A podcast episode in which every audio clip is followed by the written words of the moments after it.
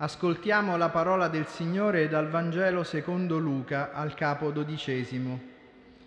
In quel tempo Gesù disse ai suoi discepoli, Sono venuto a, a gettare fuoco sulla terra e quanto vorrei che fosse già acceso. Ho un battesimo nel quale sarò battezzato e come sono angosciato finché non sia compiuto. Pensate che io sia venuto a portare pace sulla terra? No, io vi dico, ma divisione. D'ora innanzi, se in una famiglia vi sono cinque persone, saranno divisi tre contro due e due contro tre. Si divideranno padre contro figlio e figlio contro padre, madre contro figlia e figlia contro madre, suocera contro nuora e nuora contro suocera. Questa è la parola del Signore. Amém.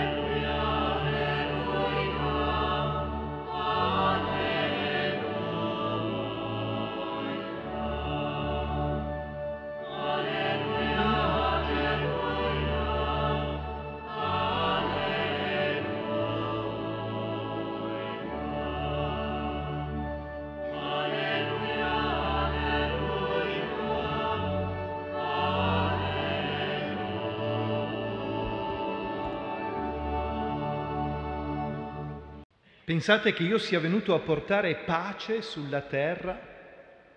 No, io vi dico, ma divisione. C'è qualcosa di strano e persino di inquietante e di paradossale in questa affermazione di Gesù.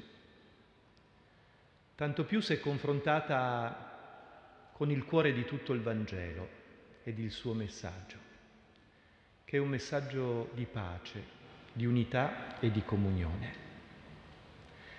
Qualcosa di inquietante e di paradossale se solo si mette questa espressione di Gesù in rapporto con quello che dice poco prima, ho un battesimo nel quale sarò battezzato e come sono angosciato finché non sia compiuto. E noi sappiamo troppo bene che questo battesimo è il dono totale della vita sulla croce. Quel corpo crocifisso, sconfitto, che diventa però il centro di comunione e di unità di tutta l'umanità.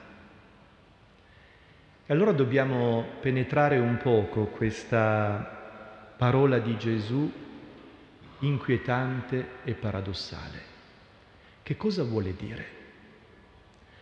Forse vuole dire che non apparteniamo a Lui per razza, per eh, privilegi, per qualche titolo particolare che possiamo accampare. Apparteniamo in, a Lui in forza della fede e la fede è sempre libera. Qualcuno aderisce e qualcuno no. Anzi, se non è libera e se non crea delle divisioni tra chi aderisce e chi non aderisce, non è la fede autentica. Ma sappiamo troppo bene che questa libertà non è l'atto di un istante, di una volta nella vita, ma è qualcosa da rimettere in gioco continuamente.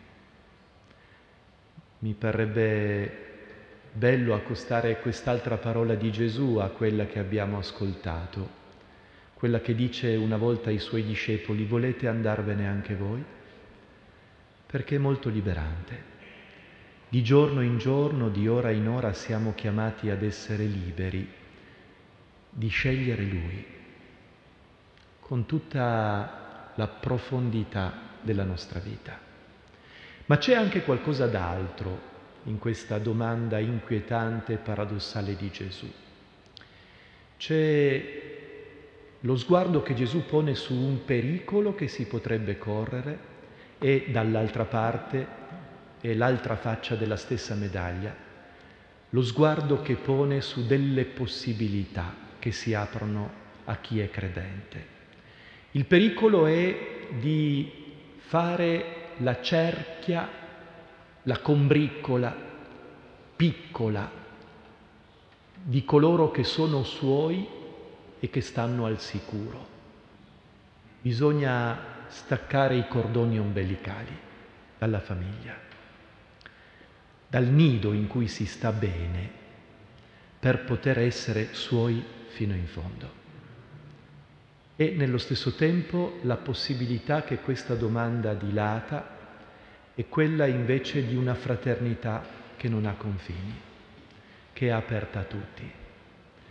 Non apparteniamo più soltanto alla nostra famiglia di origine e a tutte le piccole famiglie che potrebbero costituire dei nidi caldi, ma apparteniamo all'umanità che è chiamata a diventare una fraternità in Cristo. E sappiamo troppo bene che questa fraternità richiede di poter offrire se stessi all'altro e richiede però di accogliere l'altro fino in fondo. Così come sappiamo troppo bene che questa fraternità universale si può realizzare soltanto quando comincia dagli ultimi. Perché se ci sono gli ultimi, allora ci sono tutti. Se non ci sono loro, non sarà mai una fraternità universale. E allora questa domanda inquietante e paradossale, sta molto bene insieme a quella parola sul battesimo che Gesù deve ricevere. E lì, quando lui diventa l'ultimo di tutti, che si apre la possibilità alla umanità di diventare un'unica sola famiglia.